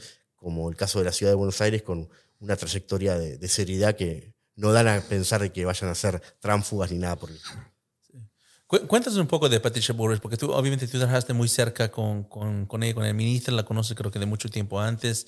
Ah, yo creo que el Ministerio de Seguridad, y esto no lo digo simplemente porque te tengo aquí, pero te, te lo he dicho en privado, te lo he dicho en su momento, era la mejor parte de la presidencia de Mauricio Macri. O sea, ellos, ustedes hicieron un excelente trabajo en la lucha contra el crimen organizado, lucha contra el terrorismo. Ah, bueno, yo estaba, ah, hemos, hemos colaborado mucho con la designación sobre Hezbollah. Yo creo que eso se está siendo reflejado en esta elección porque Patricia Bullrich a pesar de que hay muchos que fueron descontentos con Macri, y eso se refleja con la elección que hubo después que ganó Alberto Fernández, no creo que había ese descontento con Patricia, porque la ministra, ella demostró que había una voluntad política para enfrentar el problema de cara a cara. O Exacto. y, y eso lo Ella, hizo. ella- ella- ella- esto- ella tuvo muchos momentos en el que tuvo que enfrentar crisis, ya desde el propio momento de asumir, y en el que fue muy honesta con la ciudadanía, en- en- en- no desmintiéndola, si bien nunca generó pánico en sus respuestas, siempre fue muy honesta en, en decir las falencias que había, las faltas de capacidades, la situación re- real que se vivía. Y así como tuvo logros en encontrar personas, la, famosa triple fuga, o bajar eh, muchísimo la, cantidad de homicidios en Rosario, que con este gobierno se han disparado, es el puerto natural de la hidrovía, ¿no es cierto? Y es el, el hub logístico más importante de- del crimen organizado porque confluye todas las rutas terrestres que vienen de Bolivia con la hidrovía y ahí, eh, de ahí salta a, Europa y a otros, otros puertos más importantes. Eh, ella, ella, ella tiene un mensaje muy claro y, y se dio muy concretamente con el caso Maldonado, en el que era muy simple para ella decir, lo mataron unos gendarmes que se fueron, se excedieron y, ya fueron despedidos y el problema se quedaba depositado en ellos y en todo caso porque le daba hasta crédito para cambiar y modificar las fuerzas de seguridad por, por- las inercias in- internas y demás. Y ella fue muy honesta y dijo, no, no, los gendarmes no estuvieron ahí, no fueron los responsables y no mataron a nadie, simplemente la persona está desaparecida. Y así se comprobó que fue. Y fue momentos en el que la Argentina, si bien con el G20 se lee la síntesis, eh, había autoridad policial y, se sentían respaldados en su actuar legítimo. ¿no? Si era ilegítimo el actuar, nadie iba a defender a, un accionar delictual de las propias fuerzas. Y mm, hoy la ciudadanía ve en esa persona que actuó de esa manera también a la persona que cuando comenzó la, la fatal pandemia y fue tan maltratada que el propio presidente, ministro de, de Argentina que hizo tantos negocios y, negó la posibilidad de que, siendo un país en donde se facilitaba y fabricaban eh, la Pfizer que ofreció a la Argentina poder eh, vacunar cuando no había disponibles vacunas en todo el mundo, se cerró con los negocios chinos que no tenían pruebas y cerró a la sociedad y a la ciudad y, y generó muchísimas deudas. Total, él desde el Estado, con esa economía de capitalismo, de imprimir billetes de colores, eh, daba ayudas eh, y centralizaba autoritariamente a, a las libertades y para ayudar discrecionalmente a las provincias y a las personas que necesitasen. Ella fue la única persona que, que dijo, esto es una trampa, nos están encerrando, nos van a matar y, y- y no hay ninguna prueba de que te cierren y que te salven la vida.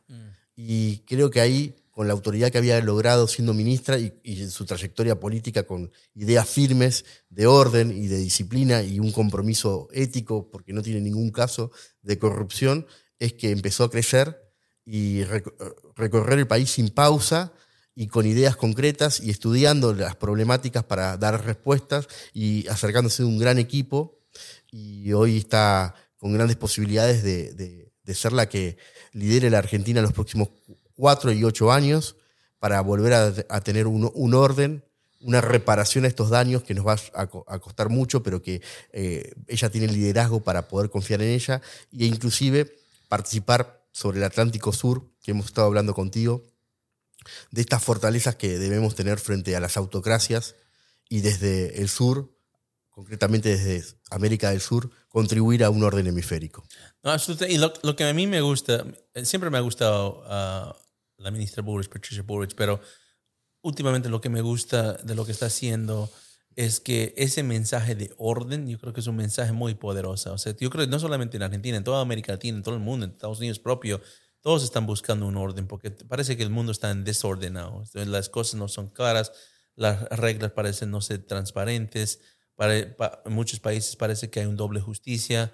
Ah, y yo creo que una persona que dice que van a ordenar las cosas, ah, yo creo que es un mensaje que muchos quieren escuchar, muchos están pidiendo esto, ah, lo veo muy poderoso. Y segundo, eh, yo, yo la sigo en las redes sociales y, y le he visto a Patricia Burrich andando a las calles. O sea, ella, es- ella quiere ganar este, esta elección, no lo está esperando. Ella que no tiene ni- ningún tipo de seguridad y simplemente Exacto, sí. y veo a la gente reaccionando. Y es, yo no como veo, una, es como una estrella de rock, ¿no? Cuando exacto, yo no veo a se Sergio genera. Massa haciendo esto. Yo no veo Mucho menos en el, el otro candidato Larreta, que, eh, que, que sin lugar a dudas tendrá su, su integración en las listas, pero es un fenómeno para considerar y que muchos proyectan, hasta lo simbolizan con, con, con Angela Merkel, yo la veo más cerca de...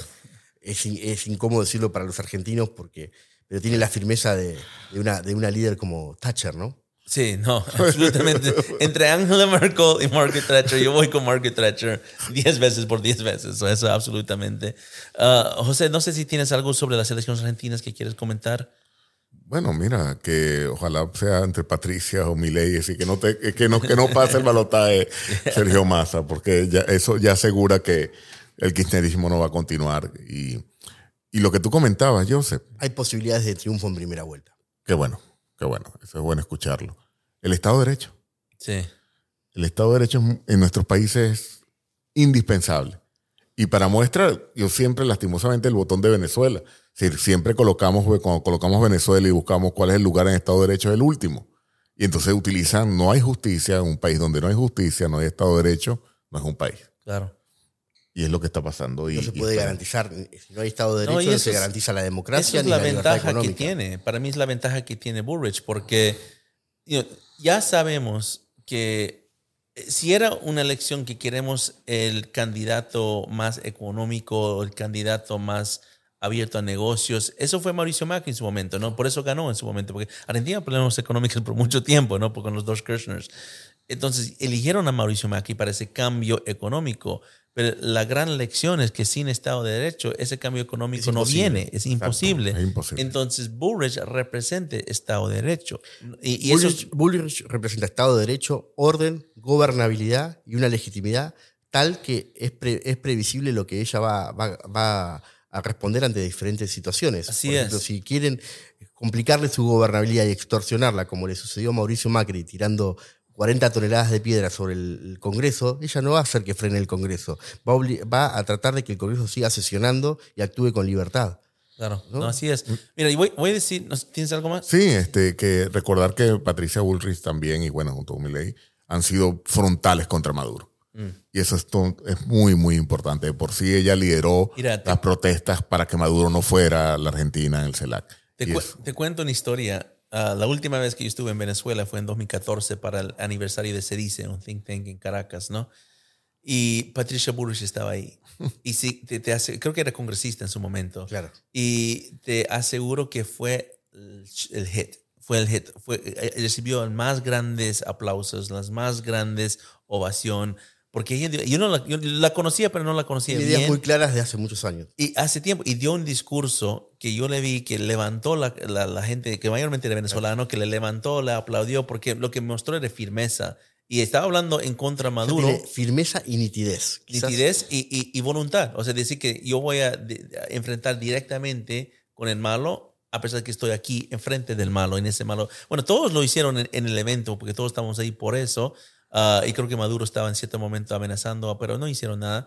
Sin embargo, yo creo que ella, ahí es donde vi su talento político de ella, lo, lo vi en plena, en plena eh, vida propia. Pero te voy, mira, te voy a decir mi, mi, opinión para sellar un poco y es, uh, yo estoy con, con todo, con José Gustavo, obviamente yo sé que tú estás muy cerca a, a Manitra y les deseo toda la suerte del mundo porque yo creo que la Argentina necesita, el, el, la región lo necesita, Estados Unidos lo necesita, eh, y creo que Venezuela. el mundo, Venezuela no necesita, el mundo lo necesita que, que, que Patricia Burro sea el próximo presidente de Argentina. Sí. Mira, con Milei me gusta, y te voy a decir qué me gusta de Milei, particularmente, a pesar de que me gusta que ha enfrentado la, la, la parte económica, pero lo que me gusta de Milei, y, y, esto fue algo que él dijo, me, me acuerdo muy puntual, porque yo me canso de las peleas entre las facciones de derecha. No se pelean por cualquier bobada, se pelean porque uh, uno insultó a otro, se pelean porque no todos han leído Mises o otros han leído Friedman, o like, se van peleando por todas las diferencias mínimas que tienen en vez de unir sus fuerzas en frente a una amenaza común. Y cuando Milley, que viene de la economía austriaca, es más libertario, no es necesariamente conservador en el ámbito tradicional, es más libertario o liberal clásico. Se define como un anarco, anarco o un anarcocapitalista, como que a veces no sé si él se denomina así, pero de, de, todas formas, él no viene de las, digamos, las filas de derecha que son tradicionales en América Latina, religiosas, todo. Tengo entendido que es pro vida, pero sin embargo, cuando empiezan a, a, hablar del Bolsonaro de Brasil, Eduardo en particular congresista, o hablaron de Vox de España, muchos del mundo liberal, libertario, tuvieron una reacción alérgica a eso. Dijeron, no, Vox es populista, Vox es nacionalista, Bolsonaro no, no. Y, y, y, y Milei dijo, no, yo me voy a unir con estos. Exacto. Me voy a unir con Vox, me voy a unir con Bolsonaro, porque si tú estás en contra del socialismo, tú estás conmigo.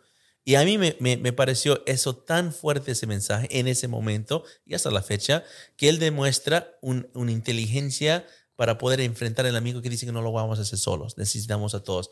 Ahí donde yo gané mucho respeto por Melee. Pero yo comparto lo que, lo que dijiste uh, en el aspecto que yo no veo que Melee tiene esta capacidad de gobernar esta infraestructura que se necesita en un país tan grande como Argentina.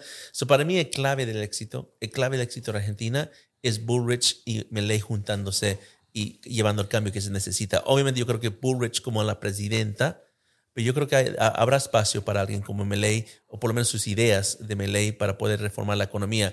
Como bien decimos, Estado de Derecho es muy importante, pero también creo que la gente está, está rogando Sin prácticamente. Duda, Patricia Burrich va a convocar a todos los que crea que pueden contribuir a ese cambio. Ese cambio, ese cambio económico que, que, que el país lo necesita. Entonces, bueno, estamos con ustedes eh, y, y, y estamos ahí, como todos, esperando las noticias que van a venir de Argentina. Eh, en las primarias, en la primera vuelta. Y creo que tal, a lo mejor, no sé si vas a regresar a Washington o si nos vamos a Argentina, pero vamos a tratar de hacer otro episodio sobre Argentina antes de la primera vuelta de las elecciones en octubre. Uh, pero esto creo que fue un buen contexto para entrar un poco a conocer los desafíos del país. Nadie lo conoce mejor que Ricardo. Hablamos de Rusia, de China, de Irán, de crimen organizado, de Venezuela y los desafíos son amplios y son abundantes, pero soy gracias que tú estás ahí encima de todo esto, porque tú realmente no solo con el centro estás empezando a levantar un poco más una, una política profesional sobre las amenazas y entender cómo vamos a enfrentar, cómo vas a poder lucharlo y ojalá en algún momento como otra vez un oficial de gobierno pero yo creo que también eh, estamos empezando a pensar de una forma mucho más estratégica. Tenemos los mismos desafíos aquí en Estados Unidos, también tenemos una elección que viene en 2024 y yo eh, estoy como muy uh, involucrado en asegurar que mi país deja de abandonar América Latina. Todos nos quejamos de esto, todos nos quejamos claro. que Estados Unidos abandona América Latina, pero ya, ya es hora que alguien haga algo sobre que esto. Funcionar nuestros intereses y así coordinarnos. Es, así es. Así bueno, es. Um, bueno, si es tu primera vez a Border Wars Podcast, por favor, uh, si les gustó esta conversación, uh, compártenla con sus amigos, con su familia. Uh, háganme un favor y aprieta el botón de like, eso nos ayuda con el algoritmo para promover el video. Um, si uh, lo están escuchando en Spotify o lo están escuchando en otras plataformas digitales, suscríbanse a la plataforma que más prefieren. Si están en YouTube, suscríbanse a nuestro canal. Y esto va a ser la primer, este primer episodio de la segunda temporada. Tenemos una cantidad de otros episodios también en inglés sobre estos mismos temas. Vamos a enfocar más sobre Rusia, China e Irán. Yo sé que en la primera temporada enfocamos mucho de eso también, vamos a enfocar hasta más sobre estos tres actores porque creo que están muy agresivos y que hay que uh, alertar mucho a lo que están haciendo a nivel, uh, a nivel de mundo, pero también a nivel de, de América Latina. Y, uh, y, y, por favor, si, mira, yo, yo no digo un, algo modesto, unos mil likes. si nos dan unos mil likes, mil likes, yo voy a buscar la forma que tenemos a Ricardo y si no, a la ministra Patricia Burris mismo en este podcast. Si tengo que ir, a Argentina, lo haré. Iría, iría a Argentina para poder entrevistarle y para que ustedes conozcan su propia política. Ah, bueno, Ricardo, ha sido un gusto, un placer, un placer tenerte aquí en Washington. Y ah, bueno, hasta la próxima. Hasta la próxima y desde luego impecable tu síntesis y un placer participar del podcast que es del centro que uno tanto quiere y se identifica que, ha tenido la, la generosidad de, involucrarme como fellow researcher. Suscríbase a Border Wars Podcast y visite nuestro sitio oficial en securityfreesociety.org. Nos vemos en un próximo episodio.